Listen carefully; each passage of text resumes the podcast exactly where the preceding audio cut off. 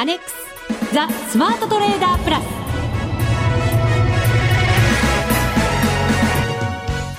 こんにちは、内田まさみです。この時間はザ・スマートトレーダープラスをお送りしていきます。まずは福々コンビにご登場いただきましょう。国際テクニカルアナリスト福永博之さん、こんにちは、よろしくお願いします。そしてマネックス証券の福島忠さんです。はい、こんにちは、よろしくお願いします。よろしくお願いいたします。さて、まずはこれをお知らせしなきゃいけませんよ、はい、今日はですね、番組にスペシャルゲストがお越しくださいます。楽しみですね。そうなんですよ、はい、それに関してですね、玄米茶さんからブログにコメントいただきましたので玄米茶さん、渋い名前、いいですね、なんかね、いつも楽しく聴いています。始まりの曲とてもいいです。この曲ですね、そうですね、まさにこの曲です。はい、この番組こそユーストリームで見てみたいですってどうなんですかね、どうだろう、多分できると思うんですけど、汗かきかきやってる、はい、この必死な感じを見られるのはどうもそうですね、番組始まって内田さんが喋り出す前に、はい、ユーストリームでね、結果が見えたんです。そう困りますよ ね。あ、チャートとかユーストリームでガンガン見せちゃってるしながら、はい、ここで買いここで売り失敗みたいな。いや、成功ってしなさいね。そうですよね、はい、それが多い方がいいんですけどね、この先なんですよ、実は玄米茶さんのコメントのこの先が重要なんです。松本大木社長とのバトルも楽しみにしています。内田さん頑張ってくださいね。なんで投げるんですか。バトルしないですよ。和やかにお送りしていく番組なんですけれどね。その通りです。はい、マネック証券の松本大木社長が初めてですよね、はい、この番組に来てくださるの。本当ですね。満を持して登場でございます。はい、ぜひ皆さんも質問等がありましたら、はい、番組ブログなどなどに寄せていただければと思います。ツイッターもありますので、もしよかったら寄せてくださいね。松本社長を福島さんから見たらどんな方なんですか。いや、もう常にですね、もう、会社のことって考えてるって当たり前なのかもしれないんですけども、いつも何かを考えていて、でいつもこう、社員のことも当然考えてますし、はい、どちらかというと証券業界のことっていうところも、当社の取締役やってるんで、そういったところも日々こう気にしながらいるので、やっぱりこうネット証券、証券会社、こういった金融業界を盛り上げていこう、投資家を盛り上げていこうっていうのを常に考えている、方だなというふうに、下から見て思っております。そうですね、はい、証券会社のやっぱりトップともなれば、これからの株式市場の未来も考えていかなきゃいけないわけですもんね、そうですよね。それはひいてはね、個人の、投資家の方にもね、プラスになっていくってことになると一番いいですよね、そうですね、はい、今日は松本社長にお越しいただきますので、番組は15分間拡大バージョンでお送りいたします。いつもは、そうなんです、30分番組ですが、45分間、5時半までの放送となりますので、ぜひ皆さん最後までお聞き逃しなく楽しんでいただければと思います、松本社長が登場するのは、多分17時12分過ぎぐらいだと思いますので12時10分ぐらいになります、17時10分ぐらいになりましたら、いよいよかな、というふうに思っていただければちょうどいいんじゃないかなと思います、さて、相場なんですけれど、 FOMC を前にして結構膠着してたんですよね。で、動き出しました。そうですね、はい、ニューヨークの方は連投ですよね。で、東京マーケットも同じく連投と、特に今日の上昇はですね、円高傾向にもかかわらず結構強い動きをしてましたので、そういう意味では一部では買い戻しじゃないかという話もあるんですけどね、ただ売買高もちょっと増えてますのでね、このあたりが、連休の間、海外もちょっと落ち着いてくれて、連休明けにつながってくれるといいなというふうに思いますね。そうするともしかしたらなんかこうお先高感みたいなものがまたこう出てきてるかもしれませんね、そうですね、そうなると本当にいいんですけどね、ただ鉱工業生産だとかね、朝が出た数値はやっぱり過去最大の落ち込みだとか、そういうふうな形にもなってますので、一方でやっぱりちょっと気をつけながらというのは忘れちゃいけないのかなと思いますね。そのあたりはまた後ほどのコーナーで詳しくお二方に伺っていきたいと思います、よろしくお願いいたします。よろしくお願いします。さあ、それでは番組進めていきましょう。この番組を盛り上げていただくのはリスナーの皆様です。プラスになるトレーダーになるために必要なテクニック、心構えなどを今日も身につけましょう。どうぞ番組最後までお付き合いください。今日は拡大バージョンでお送りいたします。5時30分までの放送となります。この番組はマネックス証券の提供でお送りします。スマートトレーダー計画、よーいドン。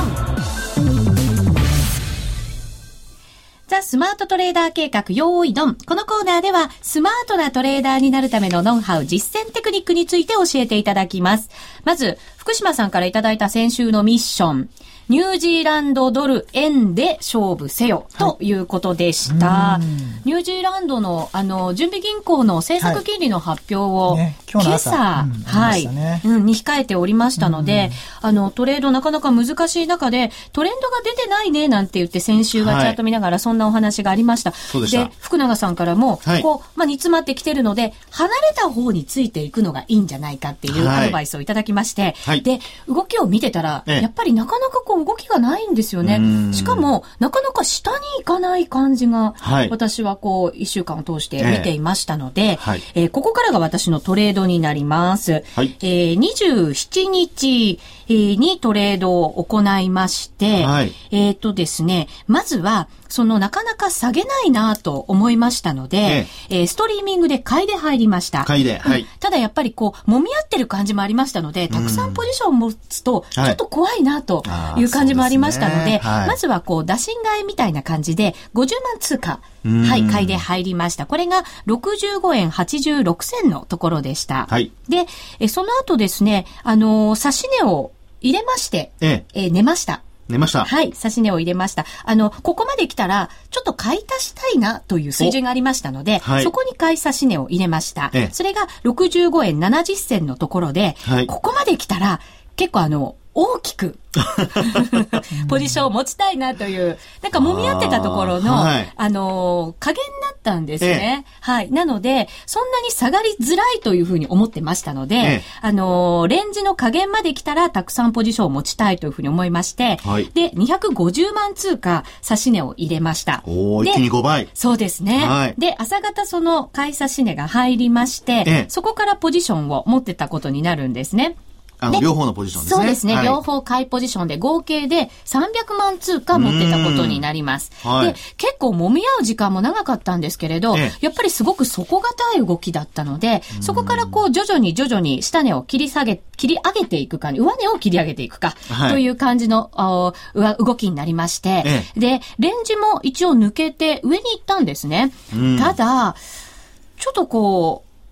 とニューヨークの準備銀行の会見を待つのは、さすがにイベントリスクも怖いなというふうに思いまして、で、ポジションが大きいですからね。そうなんですよね。はい、なので、一応決済をしました。もう昨日の夜の段階で。夜の段階で。はい。はい、10時半ぐらいだったんですけれど、決済を行いまして、66円20銭のところで決済を行って、で、132万円のプラス。ということで、安心して今日の朝を迎え。素晴らしいですね。はい。これは窓を開けて下に下がりましたので、はい、ちょっとほっとした感じの朝になりました。そうですね。はい。これ本当にシンプルなね、トレードだったんですけども、内田さんのお話を聞いてて一番今回成功した大きな理由として考えられるのは、やっぱりですね、方向をしっかりと、5分足だとか1時間足だとか、そういう短期的なトレンドだけではなくて、はい、価格を全体的、例えば1ヶ月後ろに遡ってみたりだとか、そういうふうに見てるときになかなか下げないし、なかなか上げるのも上げないと。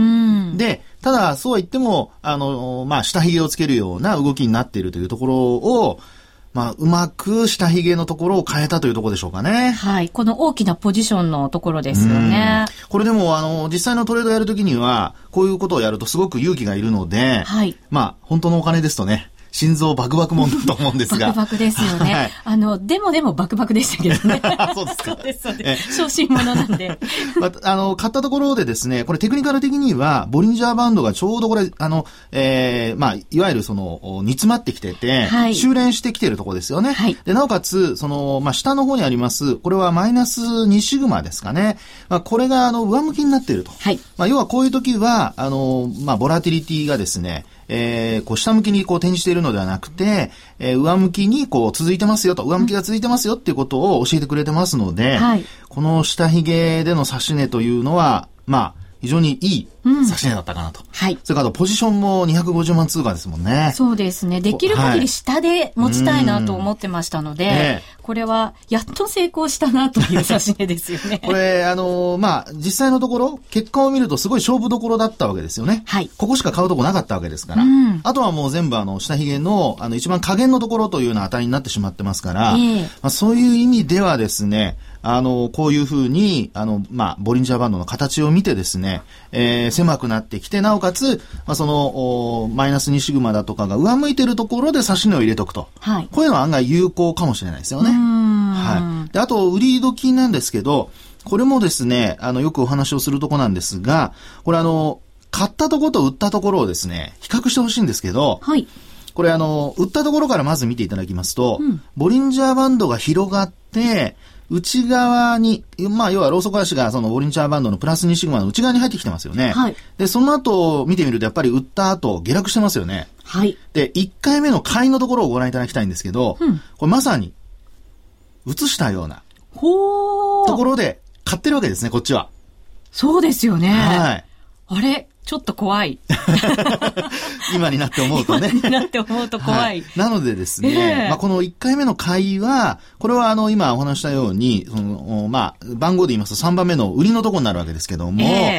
全部返済したところになるわけですが、これ、やっぱりですね、買うときに繰り返さないようにね。これはちゃんと今後の一つ、まあ、反省材料として見ておいていただくといいかなというふうに思いますね。そうですね。なかなか下がらないとはいえ、はい、ね、やっぱり買い場はしっかり考えて買わないと、はい、エントリーをしないと、ね、自分がその後ものすごいストレスを抱えることになっちゃうんですよね。そうなんですね。ですから特にこのようにですね、1回目の買いのようにボリンジャーバンドプラス2シグマ上向いてるんですけど、一旦その内側に入ってきた後にですね、株価がこう弱含むような時は、これやっぱり売らなきゃいけないですし、まあ、空売りというかショートを最初からするとね、踏み上げられちゃう可能性があるので、はい、これは注意しなきゃいけないんですけど、ただエントリーする最初のエントリーとしての買いを考えるときには、やっぱり下げ止まって反発したところというところを狙わないと、今内田さんの話にあったようにですね、ちょっとストレスをね、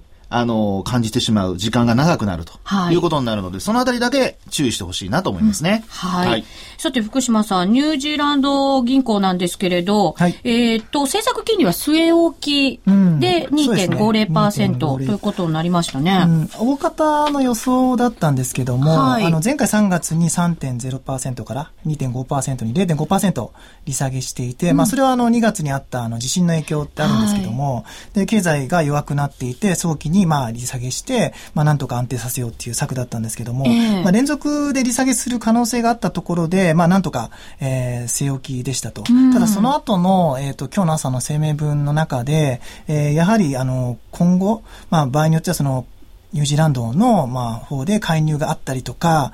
不確定要素がまだまだあるので、はい、まあ、その次回までにどういう状況になるかわからないということは、まあ、さらなる利下げももしかしたらあるかもしれないですし、まだまだ予断を許さないってところなので、今日はですね、発表後に、下がった状況でしたね。で、まあ、今回のトレードに関しても、そのイベントリスクをあえてこう取らないで、はい、まあ、イベントがある前にトレードしているので、まあ、そういった考え方も一つあるのかなというふうに思いました。何しろ FOMC、はい、レバーナンキさんの会見もありましたし、はい、でまた朝方にニュージーランドの準備銀行の声明発表だったので、はい、2つを乗り越える勇気はさすがにしかも通常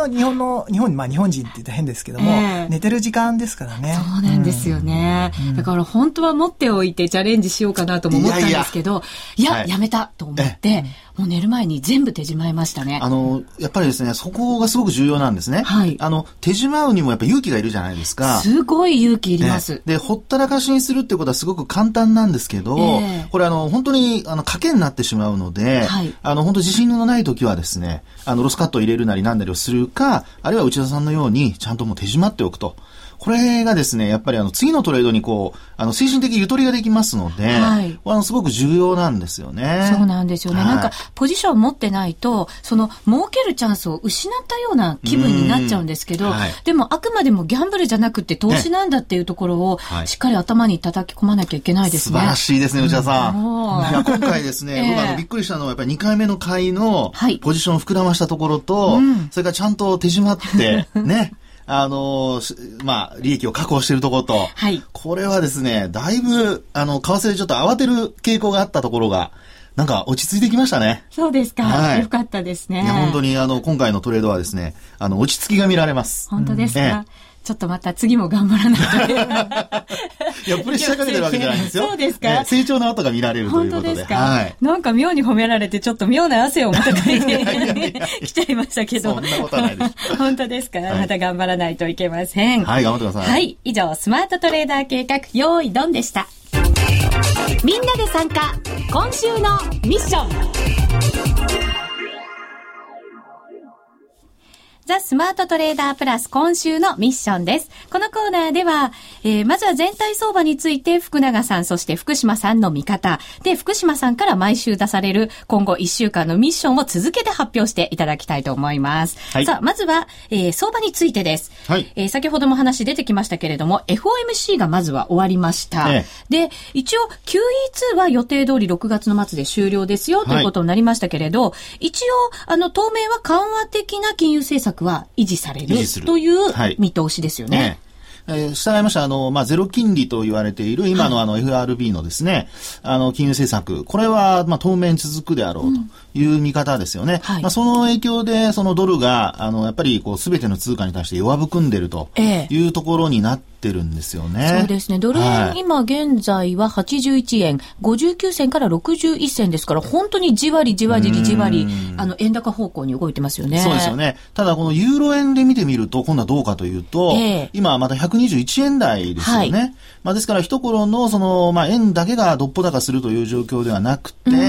ーロがやっぱり強くなってきていると同時に、ドルの弱さが目立つと、その間で円が行ったり来たりなんていう、そんな動きになっているのかなっていう感じだと思いますね。そうですね。ユーロドルものすごい強くて 1.483 までいってますから、ものすごいですよね、強さは。そうですよね。ですから本当に、数ヶ月前の、ギリシャの問題だとか、もう一回再燃するんじゃないかっていうようなところから、ECB がやっぱり利上げを行った後ですね、これも本当に強含みが、ユーロの強含みが続いていると。ですから、為替に関しては、今のところ、今お話したような、3つの通貨だけで考えた場合の力関係っていうのがですね、傾向としてずっと続いていると、これまでの流れが続いている、FOMC が終わっても続いているっていうことを頭に入れておく必要があるのかなとは思いますね。そうですね。さて株の方なんですが、やっぱり先ほども言ったように先高感、この量的緩和は終わったけれども、緩和されているものはずっと続くから、日本株にもそれは恩恵の一つになるんじゃないかという話は、ずっとありますよね。そうですね。今のところですね、やっぱり売る材料っていうところで考えますと、業績発表が今続いているわけなんですけど、これ個別になってますよね。ですから、指数をですね、日経平均の先物を売り込むとか、そういう動きにつながっていないところが、今のマーケットの、逆に言うと買い戻しだとか、それから個別株、特に日経平均採用銘柄で小松だとかファナックだとか、そういった銘柄の上昇がですね、日経平均、特に先物、こういったところの、支援材料になっているということなんでしょうね。そうですね。日経平均今日は震災後の戻り高値、これ更新してきてるんですよね。今日は200日移動平均線も超えてきてますから、トピックスがまだちょっとね、元気がないんですけど、そうなんですよ。こちらがその連休明けどうなるか、それとあと昨年の連休の時も、連休前に大きく上昇して、で、その後、ギリシャショックということで、ギリシャ問題がまた再燃してですね、フラッシュクラッシュというような、1日1000ドル下げるような、そういう下落につながったんですよね。同じような写真相場になるかどうかわかりませんけど、ちょっとですね、ニューヨークも、手放しで本当に喜んでいいのかどうかわかりませんから、いいのは、ファンダメンタルズがいいのはもう、あれなんですけども、今、経済指標いいんですけど、やっぱり5月に入ってからの雇用統計だとかね、いろんな問題ありますので、はい、まあ、なんて言うでしょうね、ポジションをどんどん膨らまして、もうこの上昇相場に乗っかろうってやってると、もし何かあると、はしご外されるとえらいことになるのでね、そこだけ注意してほしいと思いますね。でもニューヨーク見てると、はい、ちょっとポジション膨らませたくなるような強さじゃないですか。ただですね、一番ちょっと注意しないといけないのは中国市場が弱いんですよ。そうなんですよね。なんかちょっと気持ち悪いんですけど。そうなんです。それでやっぱり経済、特にですね、中国などアジアの経済の、はい、まあ、回復あるいはその成長がですね、牽引役になるというふうに見られているわけですから、はい、その根底の、まあ、一番ベーシックな、まあ、根幹になるところですよね。まあ、それがもし揺らぐとなると、これはさっきお話したのと逆に個別じゃなくて全体の売り要因になってしまう可能性があるので、はい、まあちょっと連休の間中国ですね、金融引き締め策だとかそういったものがよく休み前に出たりしますので、まあ、そのあたりも含めてですね、欧米だけじゃなくてアジア市場もちょっと見ておいた方がいいのかなと思いますね。はい、はい、さあそして福島さん、まずはミッションいただきましょうか。ゴールデ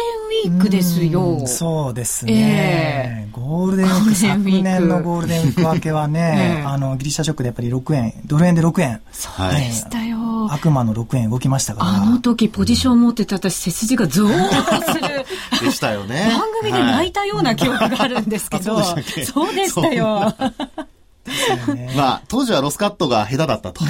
まるでできなかったっていう今回は大丈夫です、言った方がぴったりですけどね今回は大丈夫です、はい、何があっても放送が、はい、2週間後なんですよね。そうなんですよね、来週がだからお休みになって、次回の放送が5月12日ですか、ですね、はい、でまあ月初ですのでやっぱり、はい、アメリカのあ、雇用統計かあります、ありますで6日、そうですよ、まあISM の製造業景況感指数であったりとか ADP 雇用者数とか、とにかくイベントだらけのアメリカ。私の苦手なイベント続々出てくるいやいや、まあ、今回は味方にしましょうね、はい、そうですよね、はい、イベントもお祭り騒ぎで儲けたいところですけど、なかなかそうはいかないのがね大変なところなんですけど、ということは、はいはい、2週間あるので、米ドル円とドル円と、はい、まあ、今ユーロ行き過ぎてるんですけども、はい、ユーロドルの2通貨ペアでこのゴールデンウィーク、 FX ウィークと言っていいのかなと思ってるんですけどFX ウィーク、噛みそうな、なんか日本はちょっと言いづらくて、日本国内休みですけどFX やってるんですもんね。やってるんですよ、お休みの間ベタつきで思う存分できますよ。本当そうですね、はい、FX ウィークでちょっと言いづらいですけど、はい、そうですね、もしかしたら FX まだやってないよという方もいらっしゃるかもしれませんね、はい、この機会に、ね、もしかしたら集中してね、はいはい、チャレンジしていただけるんじゃないかななんて思っております、はいはい、そこでお得な情報が福島さんありますよね。そんなゴールデンウィークに FX をたくさんやりたい方のために、代償 FX になるんですけども、はい、マネックス証券でゴールデンウィーク中、はい、取引量に応じて、手数料をキャッシュバックするキャンペーンを実施します。これはですね、最大でもともと手数料147円、1万あたりかかるんですけども、はい、ゴールデンウィーク中、取引量に応じて最大で半額キャッシュバックするキャンペーンを、実施いたしますので、半額は大きいですよ。大きいですね。ちょうど先ほどホームページで、告知出したばっかりなので、アップしたてのほやほやですよもうゴールデンウィーク入っちゃいますからね。そうですよ、明日からですからこれはあれですか、デモトレードをやって、それからまあ口座を持っている方はそのまま本番に臨むと。そうですね、デモトレードは FX プラスでデモトレードをやられている方いると思いますので、まあ、その勢いで、まあ、炒めている代償 FX の方で本番トレードと、これね、キャッシュバックもあるとすればね、お得なものは生かさなきゃいけませんからね、はい、今 FX プラスでやってる方も多いかもしれませんけれども、この機会に代償 FX の方もぜひチャレンジしていただけると、いいんじゃないかなと思います。ゴールデンウィークにがっつりね儲けて、そうですね、ちょっとお小遣い稼ぎたいですね、はい、稼ぎたいですねはい。ぜひぜひ皆さん頑張っていただければと思います、続いてはこの、CM を一本挟みましょうマネックス証券に口座をお持ちのお客様に朗報です。皆様のご要望にお応えして、ついに株式手数料の一部を大幅値下げいたします。5月2日から最大 93% オフで105円からに。比べてみてください。業界でも屈指の最安値手数料水準になります。また、まだマネックス証券に口座をお持ちでない方にビッグチャンス。今なら春の新規口座開設キャンペーン実施中。マネックス証券で検索して、まずは資料請求を。マネックス証券でお取引いただく際は、所定の諸経費などをご負担いただく場合があります。お取引いただく各商品などは、価格の変動などにより損失が生じる場合があります。また、お取引いただく各商品などは、価格の変動などにより、投資元本を上回る損失が生じる場合があります。お取引の前には必ず、契約締結前交付書面などをご確認ください。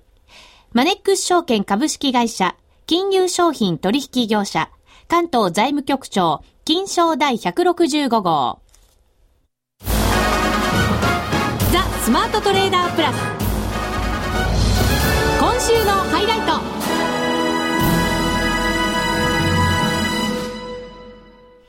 さて番組の冒頭でもご紹介しましたが、今日は番組を拡大してお送りしております。さあこのコーナー行きましょう。この方にご登場いただきます。マネックス証券の松本大樹社長です。こんにちは。こんにちは。よろしくお願いします。よろしくお願いいたします。ようこそお越しくださいました。はい、すごい本物を初めて見ましたよという今まで本とか雑誌とかなんかいろんなそういうものではお顔拝見したりとかいろんななんかご意見を参考にさせていただいたりしてたんですけれど、はいちょっと手に汗握りが入りましたそんなことはないと思いますけれどもどうぞよろしくお願いいたします、はい、よろしくお願いしますもう今日はせっかくねお越しいただきましたから、ねはい、普段なかなか聞けないこともズバズバ聞いていこうじゃないかというコーナーにしたいと思いますので、はい、松本社長覚悟して、はいはい、コーナーに臨んでいただければと思いますよろしくお願いいたしますさあまずはマネックス証券といえばもうネット証券もう創世期からずっと業界をリードしてきた存在ですよね、はい、やっぱりこの業界にこうかける思いみたいなものからまずはいただけますか？そうですね、1999年の10月1日に、はい手数料が完全自由化されるとで、それに合わせてオンライン証券作ろうと、はいうん、というので、とにかくその日に開業していなければ意味がないと、オリンピックの入場式みたいなものでそこの日にいればこうみんなが見てくれるけれども、はい、そうじゃないと見てもらえないんじゃないかというので、たった半年で会社、99年4月に会社を作り、4人で会社作って4人ですかたったの、それで半年後の10月1日にはもうオンライン証券として開業していたんですよね。はあ、その半年間ってものすごいパワーも必要ですし、もう何をやってるのかわけのわからないような状態の時もあったんじゃないですか。本当にもう本当ベンチャーというか、うん、そういう時だったんですけれども、で今ですから当時はあとは携帯電話も、はい、いわゆる社名っていうんですか、で写真カメラがついてない時代ですから携帯電話に信じられない話です確かにそうですね当時はねはい、でそんな時代だったんですけど、それでマネックスってのはマネーの Y を1個先へ進めて X というのでこう新しい時代のお金との付き合い方をこうデザインして提供していこうというのでなんか本当に、12年前ですけれども本当にこうなんつうのかな新しいものを作るんだっていう気持ちになんか溢れていて、で某経済雑誌の取材を受けたんですけど、はい、私T シャツで出ましてT シャツでT シャツでその写真写ってで言われたのは日本の広い意味での金融機関の社長として、ちゃんとした経済誌なんですけどもT シャツで社長がそのインタビュー受けてその写真が載ったのは初めてだとなんて言われたのをちょっと思い出しますけど、そういう意味でもやっぱりちょっと歴史を作ったっていうことなんじゃないですか。そうですよね、またこう生みの苦しみみたいなものもあったと思うんですけれど、ただここ十数年で大きく育ってきましたよ。そうですね、サービスとかも、当時のサービスと今のサービスで見ると本当にもうなんか自転車となんかスーパーカーぐらい違うんじゃないかと。まあスーパーカーって今時言わないですから、ね、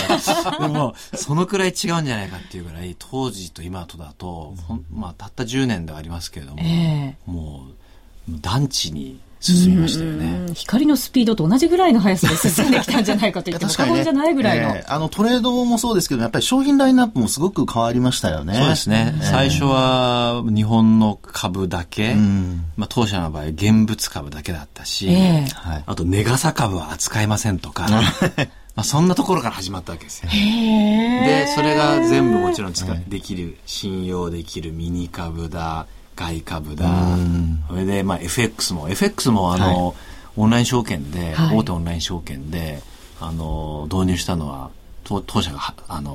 一番最初なんですけれども、マネックさんは何を導入するのも早いですよね、そういうイメージがすごくあるんですけど、一歩先へ行こうということで、だから本当にこう全部こう変わってきたっていう感じはしますよね。だから個人のお客様が今こう得られるサービスの、まあ、これは恩着せがましく言うわけではないんですけれども、かなりの部分本当昔はなかったわけですよ。で、まあ、当社だけではないけれども、まあ、当社とかが随分先頭を切って、で最初始めるときは、まあ、いろんなところから抵抗もあったりとか、それはまあ大手なんとか会社とか、あるでしょうねあるいはまあ某、まあ、どっかこのラジオ日経さんがある近くのにビルがある、まあ、人たちとかいろいろなことがあって、それいろいろ交渉をしながらですね、サービスを拡充、個人のお客様のためにしてきたので、まあ、そういうふうにやってきたという自負はまあありますけれども。そうですね。それで僕は思い出すのはやっぱり夜間取引ですね。夜間取引ですか。マネックスナイターは一番最初でしたかね。マネックスナイターも夜間取引も最初だし、あと今では随分みんな普通にやるようになってる貸し株、貸し株も、あれ始めるときはあれは私どもがほぼ発明して導入したんですけれども、もうこれは本当金融庁から協会から大騒ぎ で私随分金融庁とも交渉とか説明とかして、本当に大変だったんですよ。もともと貸し株っていうのは個人の方にはなかったサービスが、機関投資家にはあったんですけどね、そういったものを個人にまあ、サービスとして提供しようと、そうなると株券持ってなくても借りて売ることができるので、まあ、そういう意味では信用銘柄貸借銘柄じゃなくても売れたりなんかするのでね。だってそこに投資チャンスが生まれるわけですもんね。そういうことです。買うしかできないって言ったら、もうじっと待つしかないとか、我慢するしかないとか。で昔は、まあ、今のお客様はあんまりもうご存知ないと思うんですけれども、昔は証券会社で株を売買して、証券会社株預けとるわけですよね。そうすると口座管理料とか取られたありましたね昔。そうですよね。懐かしいですね。今我々貸し株って作り、お客様はうちに株を預けると、まあ、貸し株金利というものを、逆にもらえる、お客様もらえるっていうことにもなってますからね。そういうふうに変えてきて、だから、まあ、低金利時代だったので、今もそうですけれども、まあ、いろんなことをですねやってきて、まあ、これからももっともっと新しいサービスを作っていきたいと思ってますけど。そうですね、そういった意味では個人投資家の方を育ててきた会社といっても過言ではないと思うんですけれど、これからの投資に向けてやっぱりお金についての教育をしていかなきゃいけないという部分もすごく大事だと思うんですよね。私はもともと外資系の投資銀行、ソロモンブラザーズとかゴールドマンサックスというところで、まあ、トレーダーをやっていたんですけれども、じゃトレーダーやっていいよと言われてトレーダーになって席に座って、そうするとこううわーっていろいろスクリーンとかあって情報を得るんですけどもね、でもそのトレーダーになってトレーディングデスクのその先輩とか上司から教わるものとか与えられるものっていうのはそのツールじゃないんです、ツールでも情報でもなくて、そのマーケットの見方とか、あるいはそのトレーディングの仕方、損切りの仕方であるとか、その知恵の部分が一番その重要なものとして先輩とか上司からもらうんですよね。で情報ツールとかは違うシステム部の人とかが作って置いてあるだけ で実はそれゴールドマンサックスでも、まあ、日本の証券会社でもそんなに変わったものがあるわけではないんです。知恵の部分が違うんだと思うんですよね。だからその教育っていうのはそのお金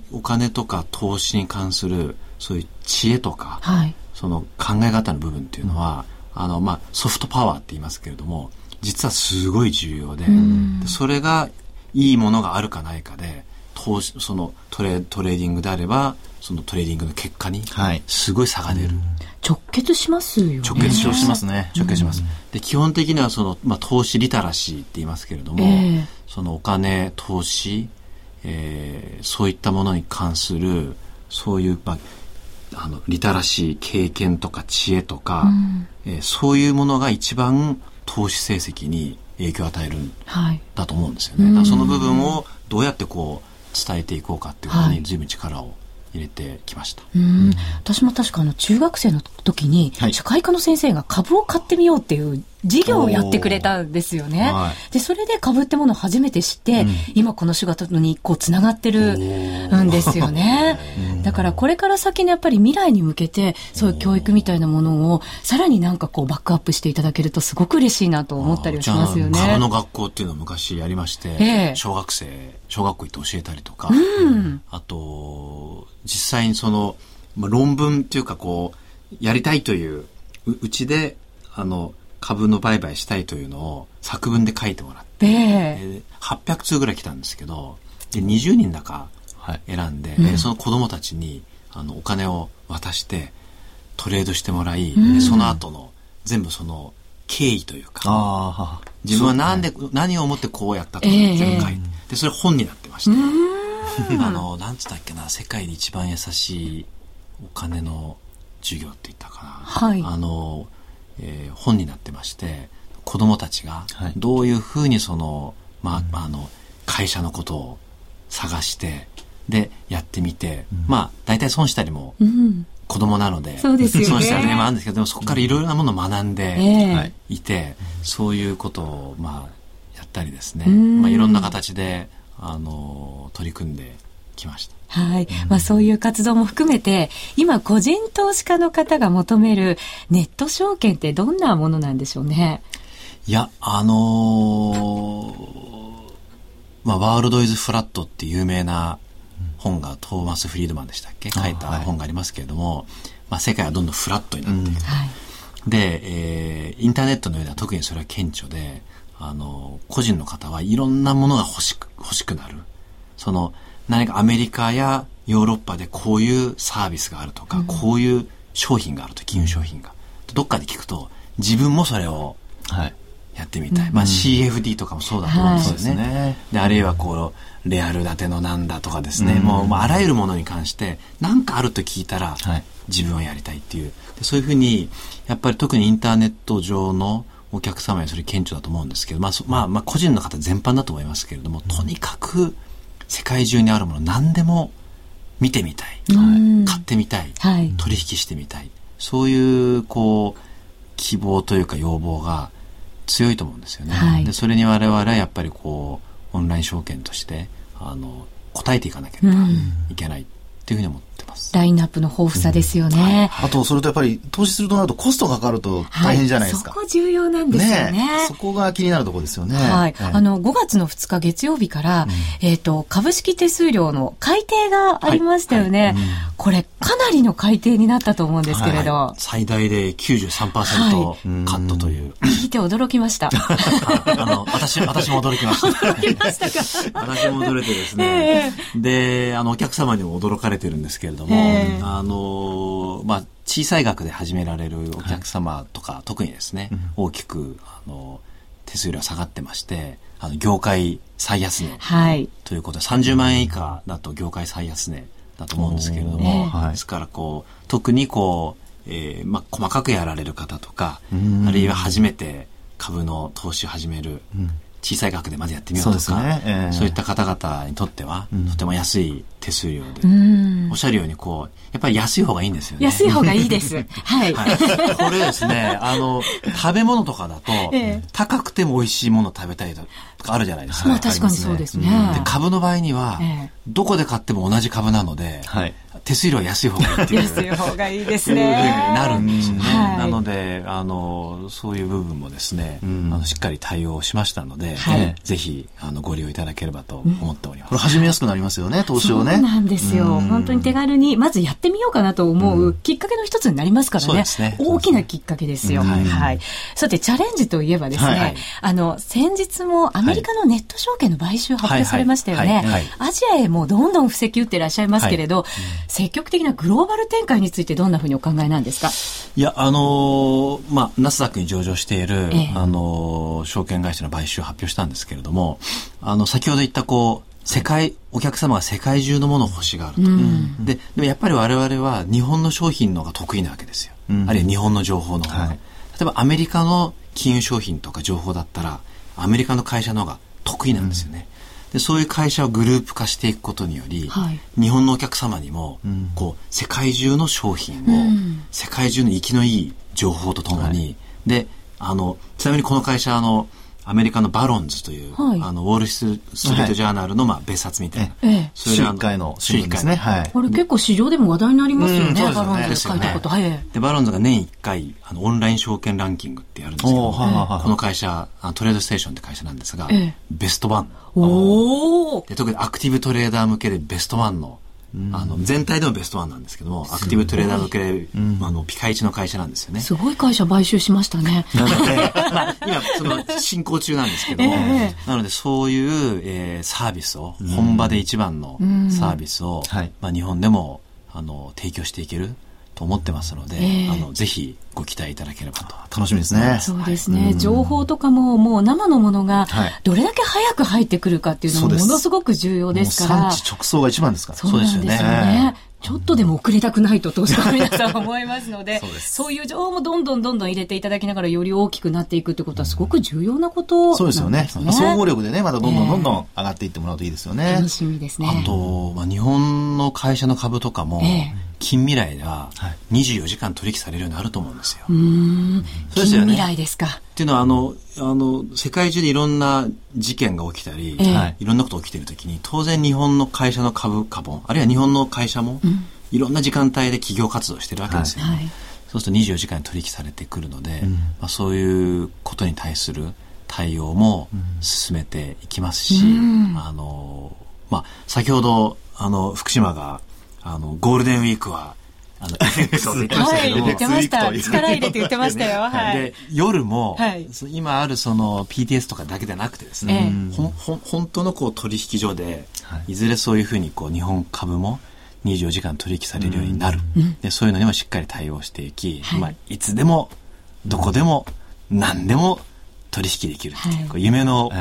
オンライン証券環境というものを提供していきたい。コンビニみたいになっちゃいますよ。今デパートって言おうと思ったんですけど、ちょっとの格が上じゃないでしょうかね。どうでしょうか。デパートの中やってないんじゃないかね。じゃあぜひ最後に投資家の皆さんにメッセージをお願いいたします。お願いします。いや投資って本当に素晴らしいことで、社会活動の一部でもあるし、個人的にもすごいこう知的な刺激があるし、本当素晴らしいことだと思うんですよね。でそれを我々としてはいろんな形でサポートして、より楽しくより良い成績が出るように、マネック証券全力を挙げてサポートしていきたいと思ってますので、皆さんもぜひ頑張って投資をしていただければと思います。ありがとうございます。これからの活躍もとっても楽しみにしております。そしてこの番組もですね、個人投資家の方々と一緒に共に成長していこう、共に歩んでいこうという番組なんですね。ぜひ松本社長またお越しいただいて、この番組も、完全にこうバックアップ、強力なバックアップをいただけるとすごく嬉しく思います。ありがとうございます。はいを頂戴しました。内田さんの力で。そうですね。無理やりいただいたっていう感じもしますけれども、ありがとうございました。今日のゲストはマネックス証券の松本大樹社長でした。ありがとうございました。ありがとうございます。さて番組45分になってもあっという間ですね。本当ですね。本当にもう時間がなくなってきましたね。楽しくお送りしてまいりました。お相手は福永博之と内田まさみでした。それでは皆さんまた来週。この番組はマネックス証券の提供でお送りしました。